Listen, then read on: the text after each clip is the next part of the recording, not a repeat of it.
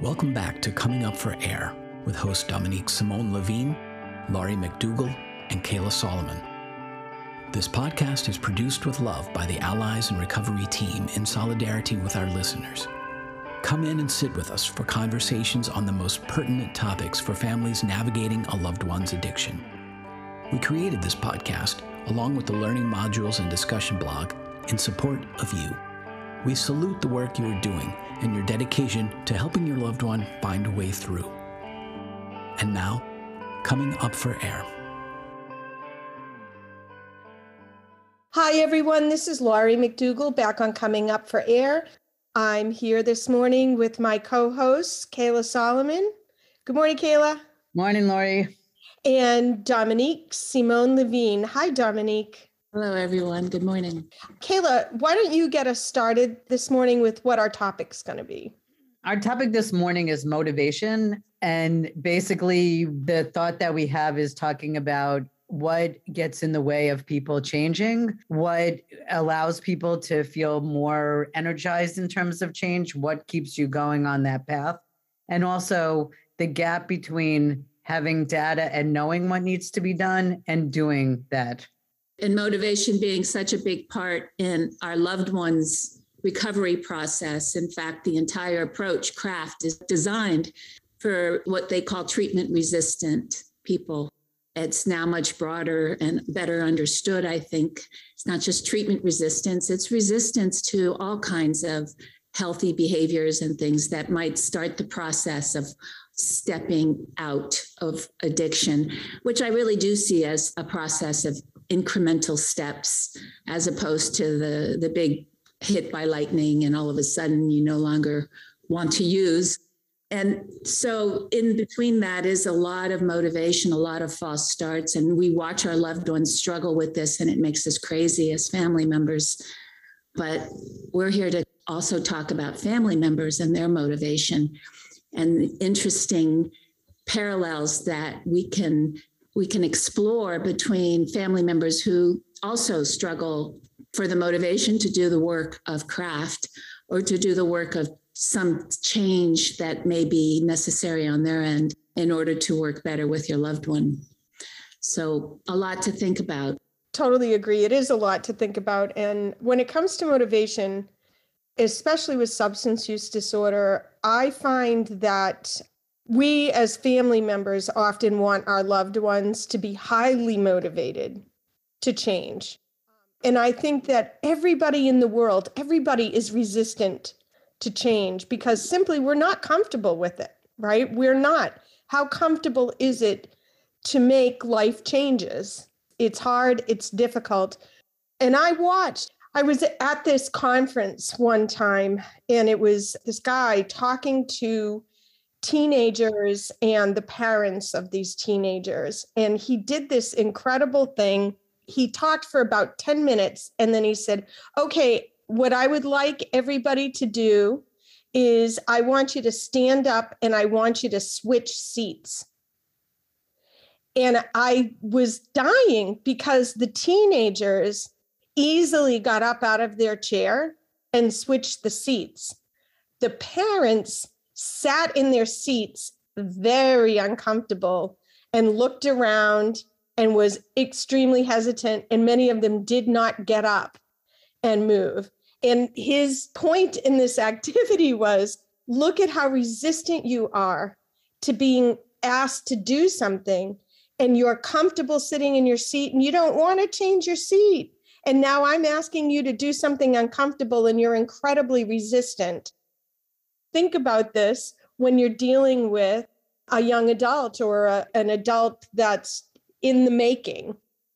And remember that the real dynamic of motivation is that there's something that's pulling you towards it.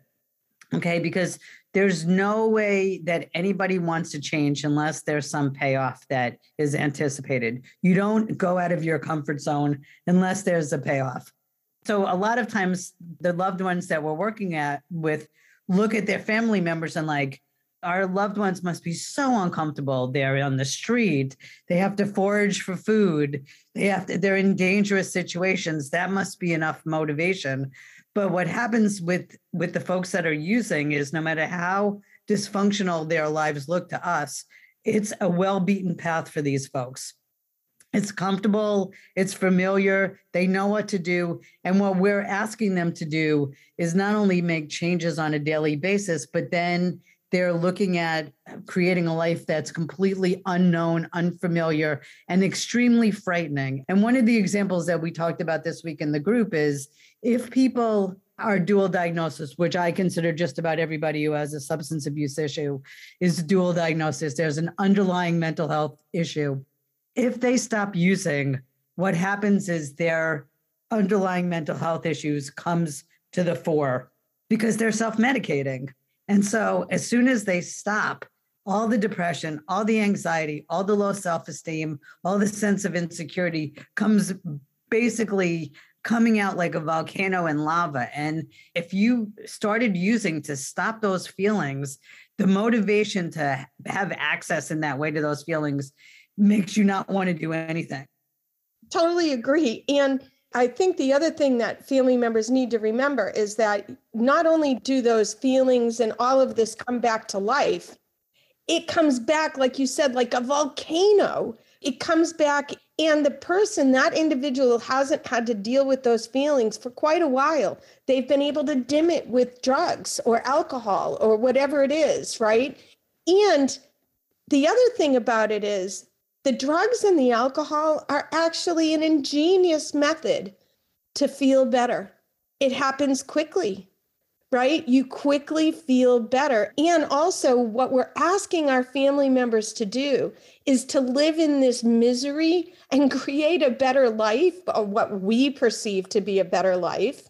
We're asking them to sit and live in this misery, and they know, they know this. They know I have quite a while. In fact, I might not be able to see how far ahead it is before I'm going to start to even feel like a normal person.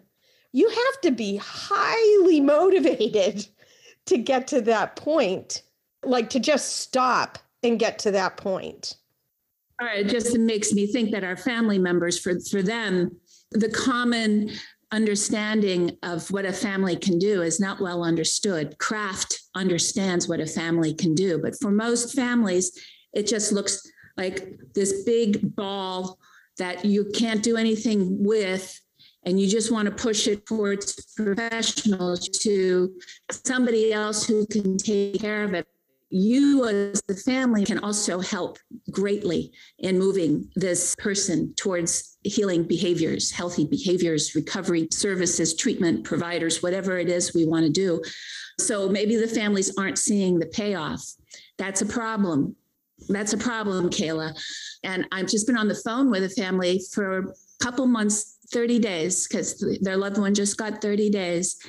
And they haven't it's difficult for me because they haven't cracked the modules, they haven't looked at anything else, they haven't really rolled up their sleeves and taken a look at at the resources that I've put together for them. Just they have to hunt down the details, but I gave them the best sort of idea of, of where to go. And they and so what is it about a family member that doesn't feel it's their responsibility or there's simply resistance?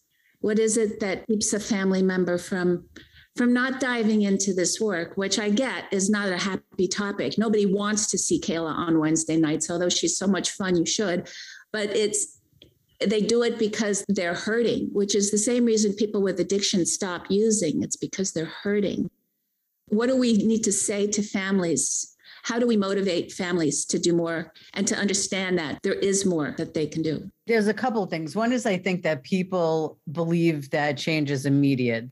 You know, my partner jokes around with me because, like, if I go to the gym, I'm like, oh, I feel so much better. I'm getting in shape.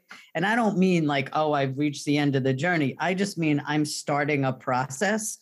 But what's interesting is people want immediate results they want to if you make one small change you want to be able to have the reward immediately and your loved one is already moving and changing and doing so much better.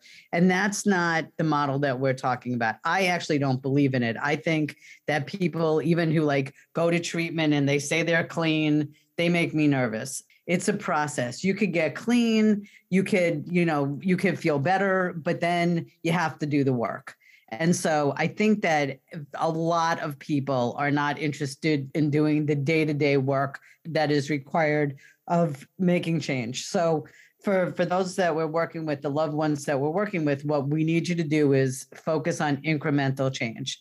So you're working on it with the reward of you are changing who you are okay you're changing how you see the world you're changing how you engage with people you're changing what the rewards are for yourself and what you're noticing you're increasing your level of care and gratitude for what is going well you're noticing positive things those things all have an impact, but it's slow. It accumulates. And I feel like it's the same way with the people who are dealing with substance use. They get really impatient that if they, you know, stop doing something or if they are doing better, that things don't automatically get better. And part of it is we're looking at a tremendous amount of wreckage that has happened due to the substance use. Okay. And so you don't like have a tornado come through your life and then the next day you build your house and it's all together in a day. You have to clean up the mess first and then you start to build and you want to build on a solid structure and that takes time. That takes time. And so what really what we're asking for is patience and perseverance and acknowledging the incremental changes that come. Because without noticing those things and without implementing it that way it feels like nothing's happening. And that immediately reduces the motivation. Because if you feel like you've done all this stuff and nothing is changing boom the motivation's gone. And i hear this i hear this a lot from families things like why do i have to be the one to do the work or i'm doing more work than my loved one and i don't have the problem? So my thoughts are this and of course i don't say this to family members but my thoughts are this. If i have someone who's using methamphetamine or opioids someone that i love or someone that's struggling with alcohol whatever it is i have a problem right? I, as a family member, I have a problem. It's going to absolutely interfere with my relationship with that person. So I have a problem. And I have I have love for this person, and especially if it's if it's my child, whether a, a young adult, an adult, if it's my adult child, I love them all the same, and I've got to figure out some way to stay connected with this person and do it in a positive way, whether they find their way off of using substances or don't. And it also could be it could be a spouse, it could be a grandchild, it could be my thoughts are I have a problem. I have a problem in my relationship. And it's the same as with any other type of illness. You know, if my loved one has cancer, and trust me there's behavioral issues that come along with with other illnesses even cancer. There's lots of behavioral issues that come on simply from the meds that you might use or making relationships incredibly difficult. But as a loved one as a family member of a loved one who's suffering or or living with some kind of a chronic illness i have a problem. If my loved one has cancer i have a problem I have to learn how to deal with it. So this is this is great because this is one of my bumper sticker lines, which is if I am the problem, I am the solution. Okay. And to me, that is a power position because in all interpersonal relationships, both people have responsibility for their part of the relationship. And so that's how I see craft. Craft is as a, a loved one, my job in this situation is to change how I interact, is to change my expectations, is to change how I'm taking care of myself. It's to change how I deal in the world in general in relation to this issue. So, what happens is if my part is causing part of the problem or in any way affecting this, I have this great opportunity to change the dynamic by changing myself and my part of it. And that is the craft model is what's my part of this problem and what's the solution based on that and that's i think the whole issue of motivation. That's the driving force behind craft. And that's the motivation. If I'm the problem, I am the solution. And I'm not saying you're the whole problem, but your part of the dynamic is changeable. And that's what we're looking at. Right. I have a part in the solution. Yes. You have a part in the solution. And what we're suggesting is join with us do half the modules, which is about six minutes, view half the modules, understand what we're talking about, how we break it down in very concrete, small, little tactical ways that you can start in doing right away. And then join us for five hours of intense training with Laurie for free. Just do that 60 minutes and then five hours with Laurie. You will have such a good foundation. You will understand what we're talking about even the smallest thing, like just removing a, a negative comment that you're in the habit of saying, it's going to really improve how you feel. So we're there with the rewards. You're going to find them and feel them pretty quickly. Just got to get in. We got to get you in here somehow. Just to kind of add one little piece to it. The other thing about it is, is that we want our loved ones to be totally committed to their recovery process, which oftentimes doesn't allow for stumbles along the way. And that's kind of asking them to not be human, right? We're asking them to not be human, or we're asking them to be so over the top motivated that they're just going to be on this straight line process in recovery. And that's kind of unreasonable. It's an unreasonable expectation. It's an unreasonable thought that your loved one is going to be able to just be perfect throughout their recovery process it's also important to understand that as much as you want your loved one to be motivated to change, you also have to be motivated to change and you have to be willing to make a commitment. And there's often times when you want to just stop what you're doing. Oh, I'm tired. I, I just, I can't. I don't want to do this anymore. When in fact, well, one, be forgiving of yourself it's okay to take a break, but don't give up on that commitment. Don't give up on coming back and learning and getting some more of those craft skills under your belt and kind of recognize the parallel journey that you're on with your loved one. You want them to be persistent at their recovery? Well, then we have to be persistent as well with our recovery. And in fact, the only person that we can hold accountable or the only person that we can expect to be consistent or to to be uh, not consistent but persistent in their recovery is ourselves so my thing is i challenge all of our listeners out there to get committed to try and change certain things within yourself because you do have part of the solution at least towards the connection and the relationship and in setting up a positive environment that makes it more likely for everybody to have positive progress. On that note, Kayla, can you just kind of sum up? So basically, the idea is that motivation is what drives change. And so, what we're talking about here is how to not only find motivation for yourself in terms of your part of the dynamic to change, but also continue to give yourself time and space for the process. And also allow for these moments of it's not quite working and you're not going to feel motivated every minute which is fine but get back on. You want to go back to to the process. And so many times we have people say you know i want to change but i don't know how and what we're saying is we have this map for you to use this toolbox for you to pick up and as long as you're interested and pick up the tools things will change you just have to be persistent about using them Okay, great, ladies. Thank you so much. And we will be back next week with a new topic. Thank you. Thanks for listening.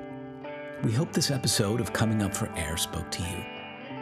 If you're listening in today on a podcast platform that isn't the Allies member site, please take a moment to give us a five star rating. This helps others find the show more easily. If you have a suggestion for a new topic or a guest for the show, please reach out through the Contact Us form on alliesinrecovery.net. Special thanks to our hosts, our guests, and our production team.